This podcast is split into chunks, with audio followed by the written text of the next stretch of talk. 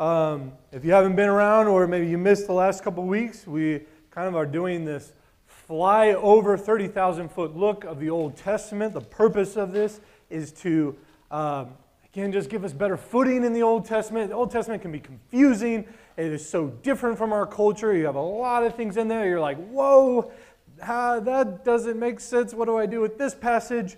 Um, there's just a lot going on, and yet it's two-thirds of our Bible, and by no means is it tossed out the door because of Jesus. It's important. It's the foundation of the New Testament. And so we're going over, we're hitting all the high points in order just to help us understand the Old Testament, to make it just kind of relate more to our situation, and hopefully for you guys to see the real beauty in the Old Testament. Oh, it's so wonderful. Love the Old Testament.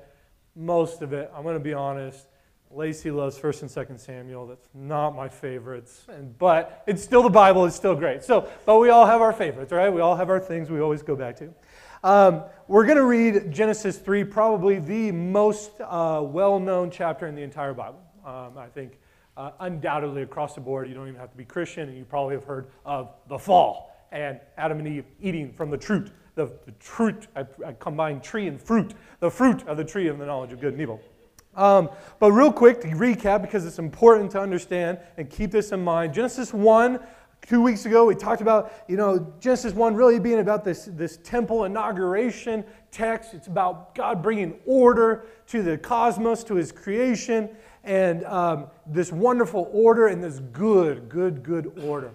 And it was all for the purpose of him dwelling in this good creation. And, and we as human beings, the last of his creations, the ones made in his image, are really the, the, uh, the pinnacle of his uh, creations, um, but we are to rule on this earth.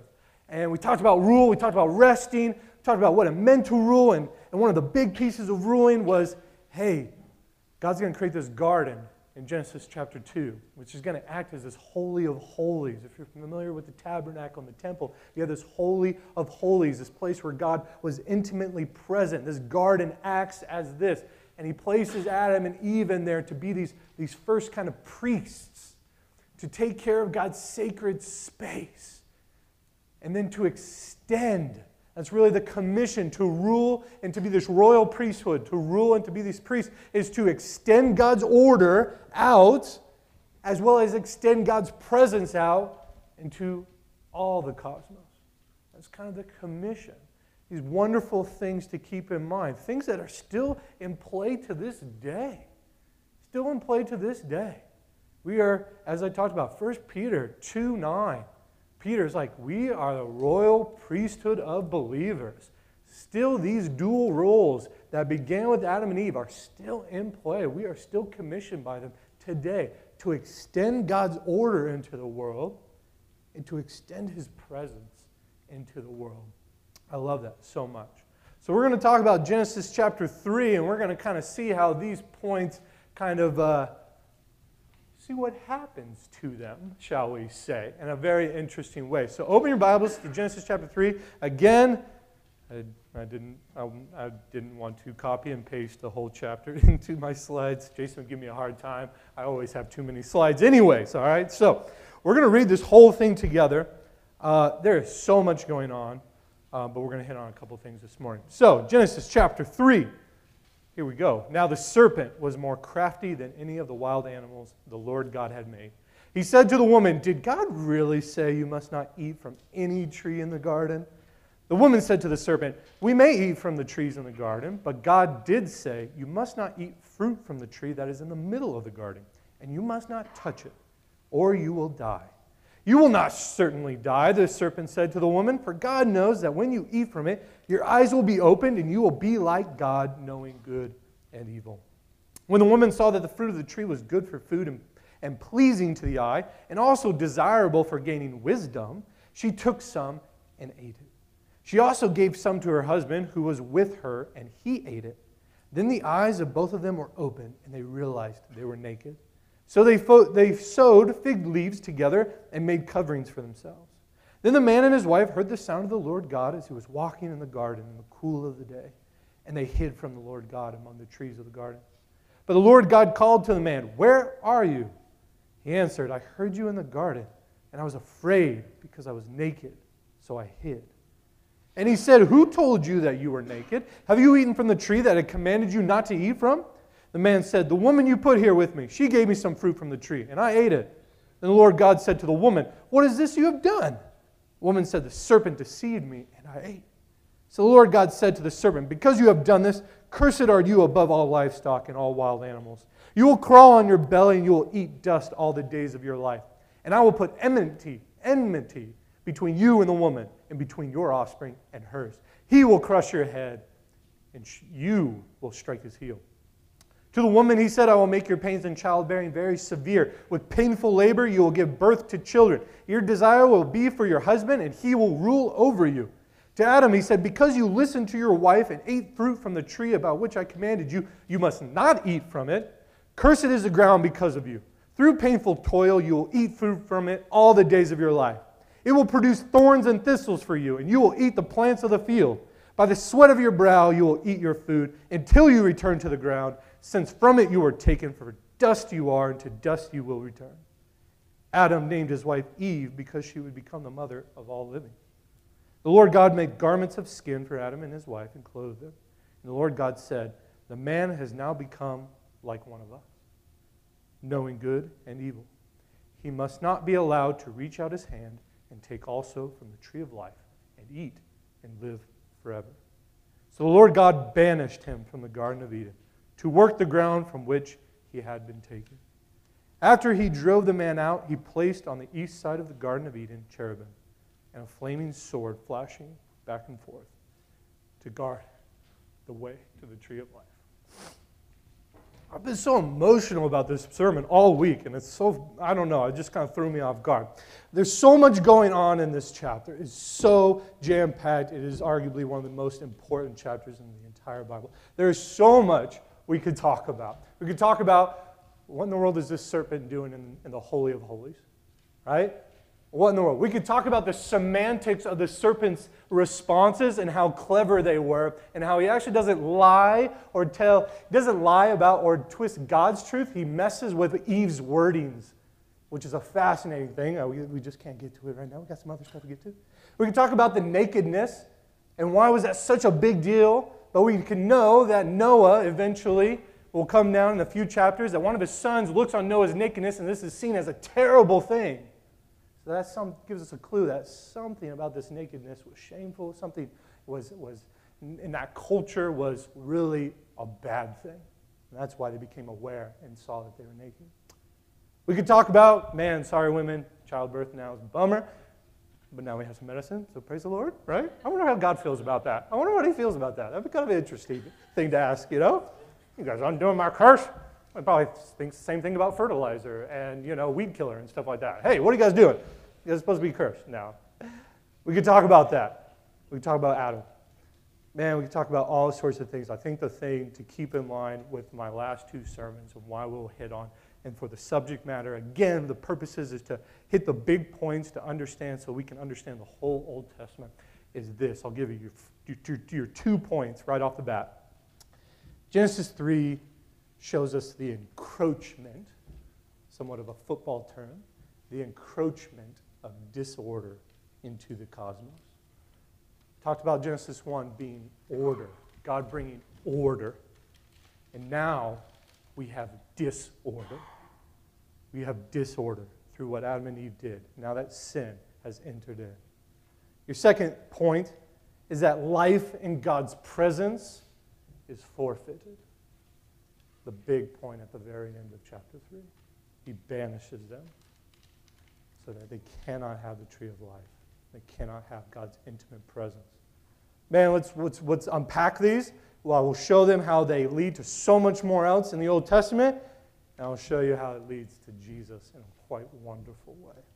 So let's talk about the encroachment of disorder into the cosmos. Again, like I said, man, Genesis one and two, order, order, order, man. And it is good. Man, I love how this works. Humans, we're going to partner together. We're going to bring order. We're going to do this. We're going to do this. This is going to be this fun, great purpose and life together. Man, this is going to be wonderful. It's order. Now that Adam and Eve have disobeyed and gone against what God's told them to do, now we have disorder. I have a couple quotes from you from John Walton. Uh, you definitely want to snap it. There's no way you're going to be able to write this down. First one, check this out. As we consider the Old Testament information, we should be clear that the fall is not just disobedience or eating forbidden fruit. These actions could be considered crimes, but they were crimes that were simply the expressions of the fall. The fall was the decision to be like God, conveyed by the serpent's words in verse five. The woman's response in verse six, God's assessment in verse twenty-two, and the reason for the banishment in verse twenty-three. It was all about the decision to be like God.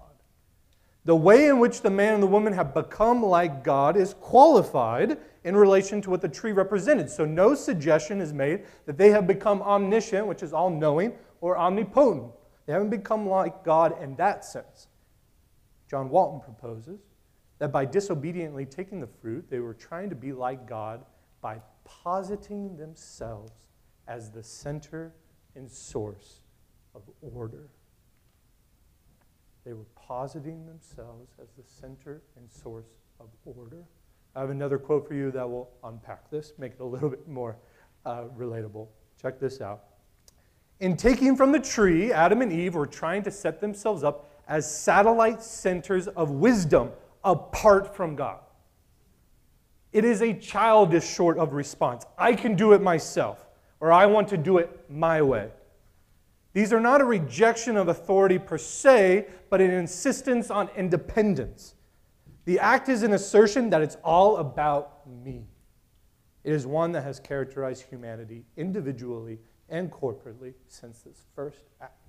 With people as the source and center of wisdom, the result was not order centered on them, but disorder. This disorder extended to all people of all time, as well as to the cosmos, and life in God's presence, this is where I took it from, was forfeited. Man. How do we see this disorder when we uh, uh, place wisdom on our own uh, shoulders? Uh, I think one of the prime examples is that uh, we don't make relationship with God our prime objective in our life. We were made for relationship with God. Genesis one. Genesis two, intimacy. And now that sin has come in, we all feel the temptation to not put God first. That is why in the Ten Commandments, the first commandment, God says, the first commandment, the commandments about order and about living together, says that you will have no other gods beside me. And yet we all feel the disorder tempting us all around us. Make your life about money. Make your life about fame. Make your life about pleasure. Make your life about this. Go. We all have the temptation to use our own wisdom and to decide what the good life looks like for each and every one of us. And if it doesn't, primarily at the tippy top and affect everything below it, be about relationship with God, and then we have disorder. We have disorder. And we feel it. We know it. We've experienced it. We know. We've all experienced where we put something higher than God. We've gone after it. And we've either worked three jobs, killed ourselves trying to make money, and then we're just, you know, stuck at it. Or we've gone after pleasure and pleasure and pleasure, and then we find ourselves we're enslaved to it, and now we need it, and then we can't sleep without it, right? We, we know as we try to prop ourselves up and make a name for ourselves, gosh, this leads so perfectly to the Tower of Babel, where it epitomizes this me, me, me. They literally say, we're going out into the, to the wilderness. Guess what? We're going to build a tower to the heavens so that we can make a name for ourselves. It is no coincidence that the Tower of Babel is in this very beginning part of Genesis. It is showing us this is where it leads. This is where it's, when it makes it all about us. This is where we go.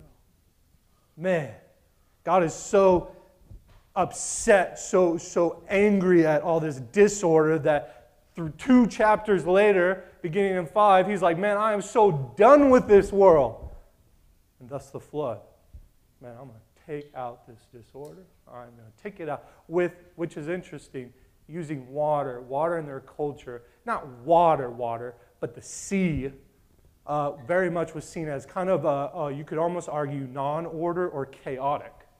Uh, it was, it's where Leviathan, so you'll read in the Old Testament, you'll come across this creature called Leviathan. If you ever want the boss move of all boss moves, is Job. And Job is like, God, man, why is this all going on, man? Why aren't you answering me, da-da-da-da. And God, at the very end, comes in and just boss move, like, who are you to question me? And he talks about this very beautifully, what God can do to Leviathan, what he can, how he can hook it, how he can make it talk sweet words to him. Like, it's such a boss move, and it's so, it can be so lost on us because we're like, Leviathan, this is weird and what the heck. But yet they kind of viewed this creature as this kind of epitome of this chaotic, non-ordered realm that they saw the sea being. And, and this is so important to get this, because when Jesus calms the sea, yes, we always use it as, well, he calms our, you know, everything going on in our lives, he can calm it. Yes, yes, that's, that's some of it. But really, to them in their culture, they would see, whoa, who's this guy that can, that has power over chaos, over non-ordered, this non-ordered realm. He casts out demons, another kind of category in this non-ordered, chaotic realm of how they viewed the world. He can cast them out. Well, who's this? And that's why in John, it's always referred to as Jesus' seven signs, not seven miracles. That's such a bad word for us to use. It's seven signs, because Jesus is saying, who else has power over these non-ordered, chaotic realms? Who? Who? And you just know, like, Bartholomew's like, Jesus? Man, not quite right yet. two thousand years in Sunday school, you're going to be right. I need you to say God, because he's saying, I'm God. God's the only one that can do this. God's the only one that's done this in the Old Testament. Now I'm doing it. Who does that make me? God. That's what Jesus is trying to show us. That's what John was trying to show us in the Gospel of John, the seven signs. Who else does these types of things? God. Man, I love it. But boy, do we feel the disorder. Put some, put something else above God. Boy, we feel the disorder in relationships with each other. Adam blames Eve. Eve blames the serpent. Nobody wants to take responsibility. It's, we feel this all the time, don't we? Right? We rub shoulders with each other. We feel it. We feel the disorder to not do things in an orderly way. We feel it. It's so hard. Man, we feel this disorder all around us. The encroachment of this disorder. It's been going on ever since. We experience it. We take it on. It is part of it. Well, I'll say more about it, but let's get to our second point. Second point is this, is that life in God's presence is forfeited. This is a big deal. This is a big, big deal. It's not simply just, you know, oh man, you know, now we don't have as close of a relationship with God, you know, bummer, like, oh my gosh. Like, John Walton makes a, it's not a hot, I don't know. I sometimes think it's a hot take, because maybe you guys haven't heard this. He makes the case that Adam and Eve were created mortal. They were not immortal. His big point is that you have the presence of the tree of life. Uh, that was how they could be immortal. They had to eat from the tree of life. Makes sense also in that when God casts them out, he cuts off access to the tree of life, and therefore we know that nine hundred, after nine hundred years of walking on the earth, Adam dies because he did not have access to the tree of life. And so this cutting off of life in God's presence very much was seen as death. Not, we would sometimes say spiritual death. No, it was all-encompassing death. It was all-encompassing death. And again, when Jesus says he is the resurrection and the life, you know, he's the way, the truth, and the life. Again, sometimes it's easy for us in our culture, like, yeah, God's life. Like, he's life. Like, you know, you kind of have these interesting ways of thinking about what life is. But to them, they would say, it's no, it's all-encompassing. It's all life. It is literal life. Literal life. Because you can't have life outside of God. And yes, we know you can breathe and you can live in a physical way. Not, you can be a non-Christian and not like you're, you're still alive. But to them, you said, well, you're, you're doomed to death, so you're kind of walking, you're, you're, you're, you're a zombie to some sense. You're dead, but you're alive. And I think that's a fair analogy to that, how they would see somebody like that. Dead in their transgressions, dead on the inside, but still living. Whitewashed tombs, as Jesus loves to say. This is so fascinating, it's yet such a, a terrible consequence. Experience alienation from God, and, and, and how much I think where I've become emotional is I've not pitied God, but felt bad for God. It creates, you know, humans in this wonderful world to have a relationship with us, and he's got to be the one to say, leave. Probably like maybe some of you parents have had to tell kids, I love you, but you need to leave. And, and I feel for that. Feel it for him, and I, and I even feel even more sad because I, I partake in, in, in so much of what Adam and Eve have done in my life, and I make those same decisions, and how sad do I make God? And it's, it's kind of sad to think, and, and yet it, it, so it just moves me to, God, I want to get right. I want order, and order starts with right relationship. The fear of the Lord is the beginning of wisdom. Getting that right relationship, putting him number one, man, and not putting anything else beside him and letting that emanate down to everything else. Oh, it's so, so vital. So, so important. Oh, but so sad, the consequence. It goes way beyond worse childbearing and having to deal with weeds. They lost the presence of God and alienated from God. How sad. Man, really, these are so important because honestly, I could end the series right now. You have everything you need to understand the Old Testament. From here on out, it is literally God trying to enter back into relationship in the presence of humanity. Man, it is not long before we get to Genesis twelve. It is only nine chapters later where he makes a covenant with Abraham. He says, you know what? I will be your God. You will be my people. I will make your name great. I will make your offspring great. You will be as numerous as the star, stars in the sky. They will be my people. I will bless you. And man, through Abraham, through his son Isaac, and his Isaac to Jacob, who becomes Israel, and the twelve sons of, of Israel, and we get all that kind of great narrative through the back end of Genesis and how they get to Egypt, and then Exodus starts, they're enslaved, and, and And they're, they're enslaved by the greatest power, world power at the time, Egypt. And God leads them out. And God's just constantly, through all these things, trying to enter back into relationship, back into the presence, to dwell among God. That is literally the Hebrew tabernacled is God dwelling, God dwelling with them. And he enters back constantly into that with the tabernacle, the Holy of Holies. I'm going to be... You're going to be my people. I will be your God. You will be my treasured possession. We will be a kingdom of priests, a holy nation. And by this plan, emanate, expand, facilitate my presence out. Invite the sojourner. Invite the foreigner into the fold. Man, the law has so much to say about people. Invite them in. Ruth is not an Israelite. She was a Moabite.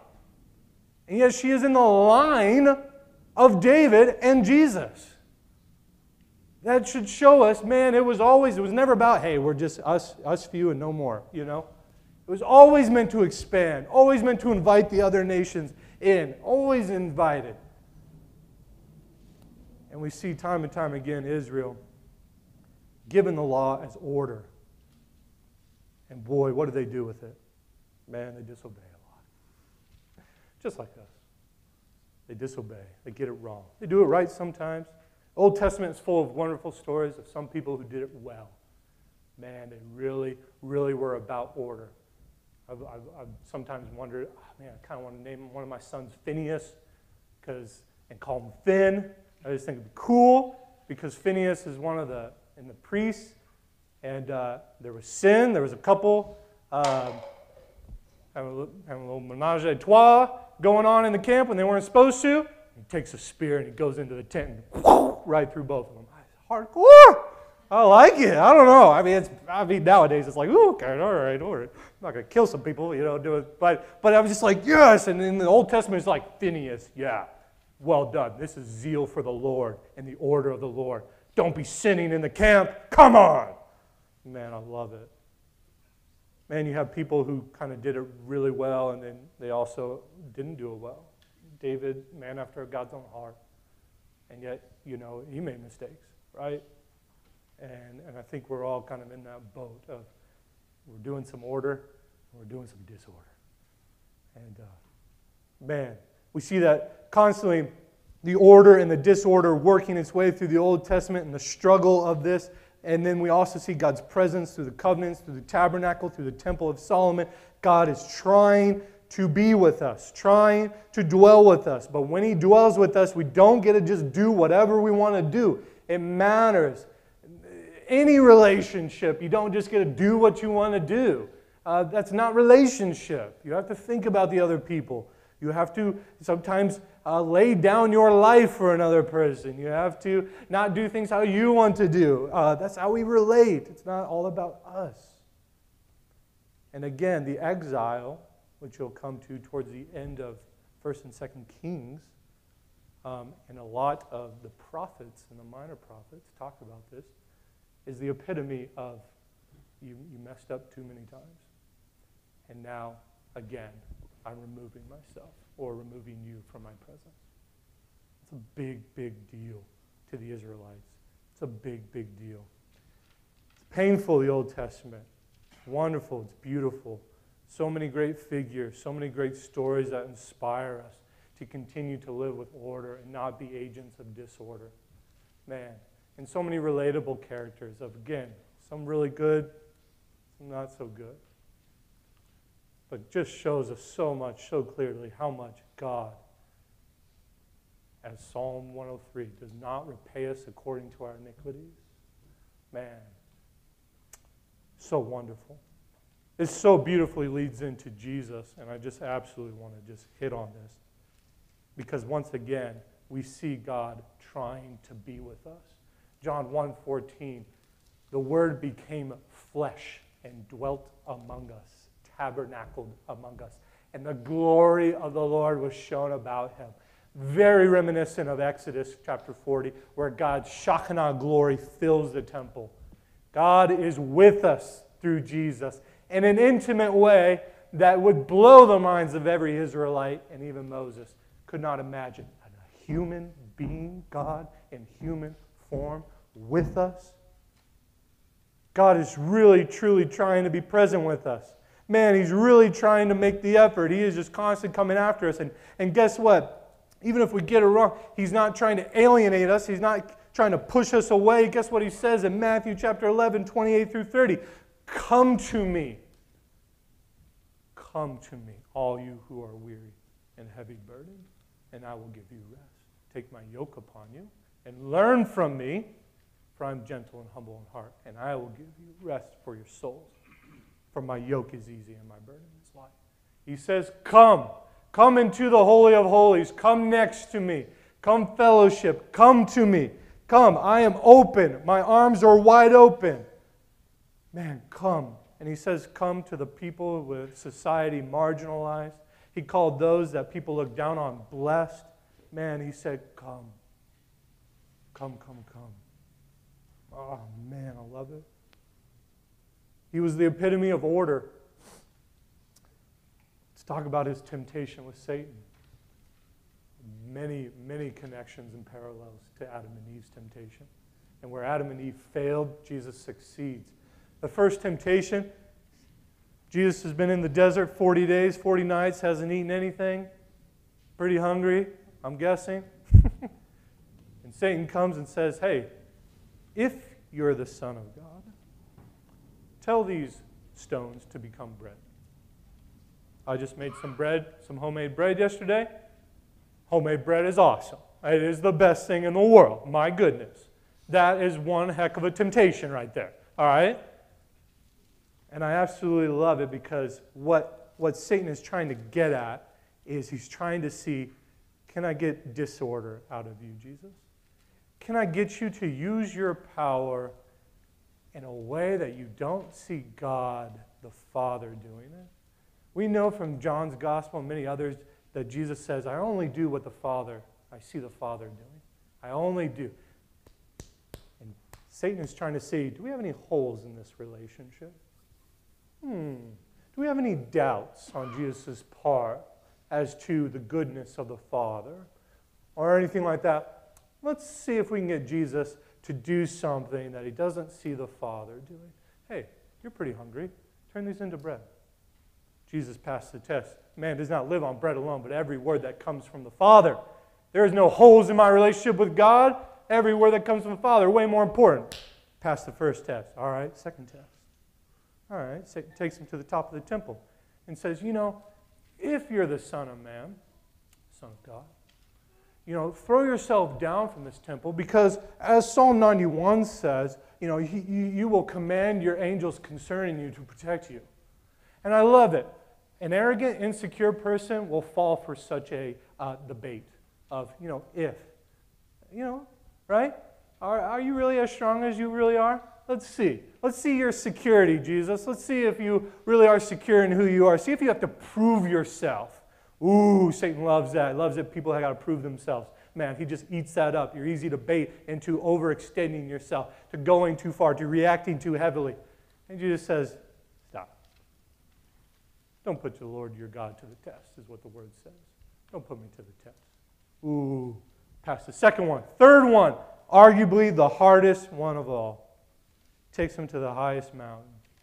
Lets Jesus look over all the kingdoms of the world. And Satan says, I will give you. All authority, Satan says, has been given to him. And I will give you all the authority to all these kingdoms if you will just bow down and worship me. What is so tempting about this is that we know from the end of Matthew that because of what Jesus did on the cross, all authority in heaven and earth has been given to Jesus. But it was through the cross, through the way of the cross, that Jesus would get it. And Satan is literally taking the book out of Genesis three, where he's saying, I want to see if you're going to take something prematurely. Let's see if you're going to take it prematurely. Undoubtedly, God was not going to hold out on Adam and Eve forever. He wanted order. He wanted wisdom. They just weren't ready to take from this tree yet. He would not withhold it for all their lives. There's no indication of this. There's just an indication that where they were right now, that they could not have for this, and they were going to learn obedience and submission and order by abstaining. But Adam and Eve took it prematurely without God giving them permission. And so Satan is coming back to Jesus saying, will you take the authority to all these kingdoms prematurely? By an easier road, arguably, not through suffering and death, but by just, just taking a knee and worshiping me. Man, Jesus once again, pass the test. No, only worship the Lord your God and serve Him only. And Satan flees from Him. Jesus is the epitome of order. Epitome of order. And that is why He defeats the two poster children of disorder, sin and death. Sin brings disorder. It constantly twists God's order. We see it in a multitude of fashions. The easiest one, as always, because it's so relevant to our culture, the sexualized culture. God creates sex, this wonderfully good thing to be into the confines of a, a relationship, a marriage between a man and a woman. And we all know all the many ways it has been twisted and put into disorder and the effects of such an act. Man, and you could take it anywhere. You could take it to anything. As me and my dad, you know, talk all the time. Humans have a knack for taking anything good and making it an idol, which would then make it not good. And it's terrible. But Jesus does not. Jesus is the epitome of order, conquers disorder. And now we find ourselves in this realm, kind of not this realm, but this age of, of, of order and disorder. We're kind of between the times. But we're looking forward to a time as Revelation twenty, twenty Revelation twenty-one, twenty-two, twenty through twenty-two, talk about this new, new creation, this new way of order. It's wonderful. We look forward to it. And yet Paul says we can have a taste of it because we are new creations. We are new creations in Christ. We are a new creation. What a wonderful thing. And so I, my kind of my, my, my charge for you guys is Uh, we often think about what have we been saved from. Uh, we think about we've been saved from sin and death, undoubtedly. But we need to also think about what we've been saved to. And if Genesis one through three are load-bearing, which they are load-bearing to the overall message of the Bible, then undoubtedly we have been saved to the presence of God. As Paul very beautifully says, You now have the Holy Spirit, and you are a what? A temple of God. You have been saved to intimacy with God. And once again, very similar to the Old Testament, when you have intimacy and live in the presence of God, you don't just get to do whatever you want to do whenever you want to do it.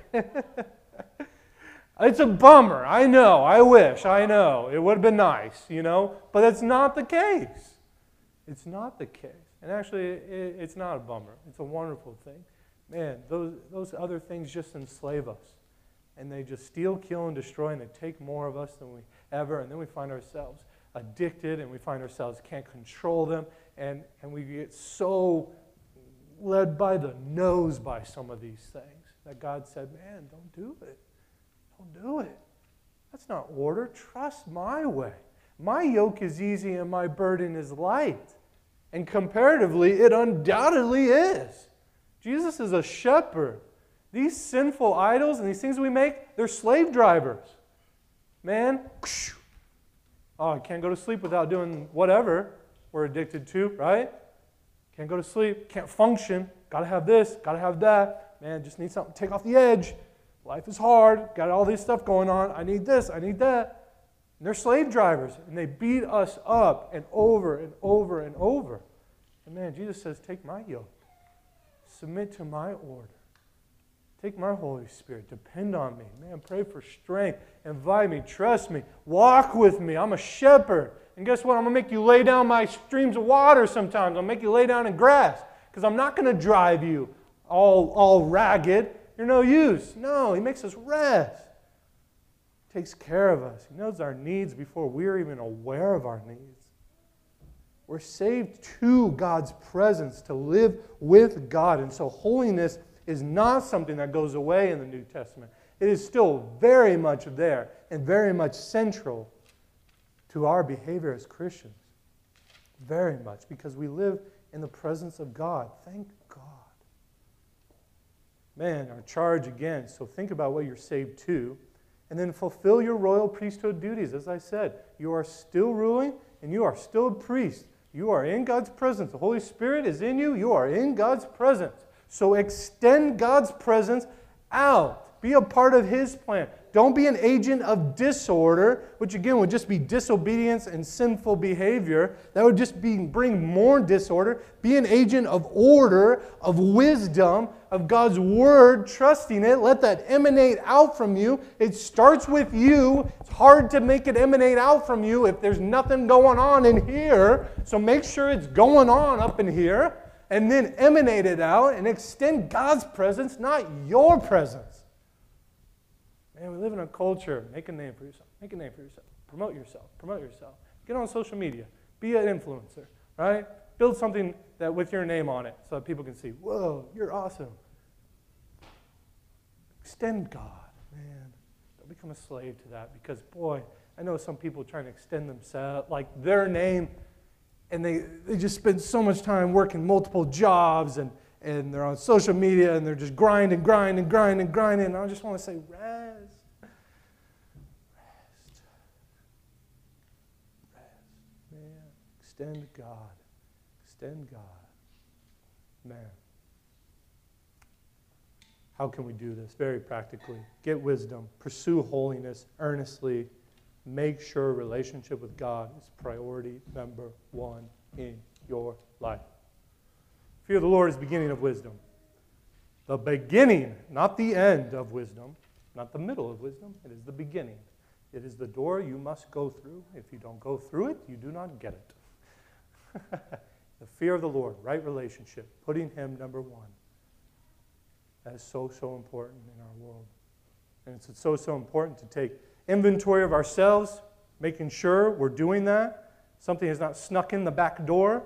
Something has not been twisted. I know I can easily, in my mind, so I'm sure we all can do it, easily justify, this is about God. Yeah, this is about God. And you're like, well, it might be about me too. Hmm, this is interesting. No, it's about God. Right? We know we can do it. Make it about God. Make it about extending God's presence, extending God's order. Man, I love that. So there we go. You can understand the whole Old Testament. Any questions about the Old Testament? It's wonderful. God is so good. Stand with me. We'll close in prayer. Amen.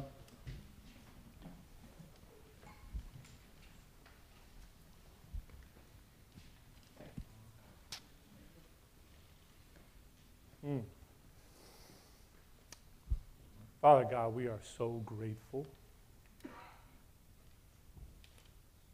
Man, so grateful that you just didn't leave us to our own devices after the fall. And just uh, say, you know what, whatever. Do what you want to do. Do you, boo, and I'll do me. Man, we're so grateful you didn't do that. We're so grateful, God, that you continue to initiate and continue to this day to reach out to each and every one of us. Man, we're so grateful you meet us where we're at. Oh, so grateful, God, for your grace, your mercy, just your patience with each and every one of us. Man, we're so, so grateful, God. We can't praise you enough. So grateful that you even want to live with us.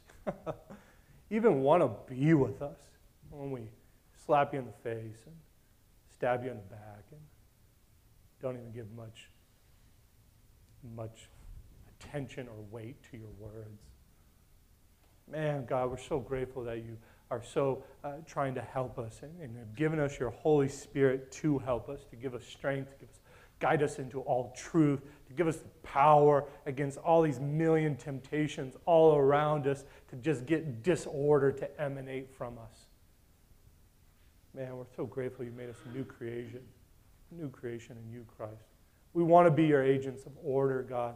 We want to be royal priesthood.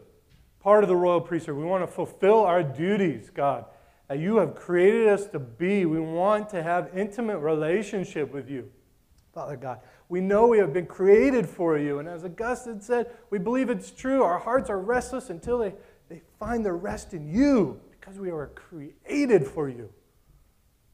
And God, even if we don't necessarily feel that this morning, or we, it feels fake, or, or just not like we really mean it, God, we still say it, because it's still powerful. We still take it as true.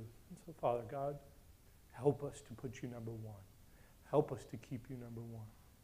God, help us put nothing beside you. Help us to make our lives totally about you. Nothing else.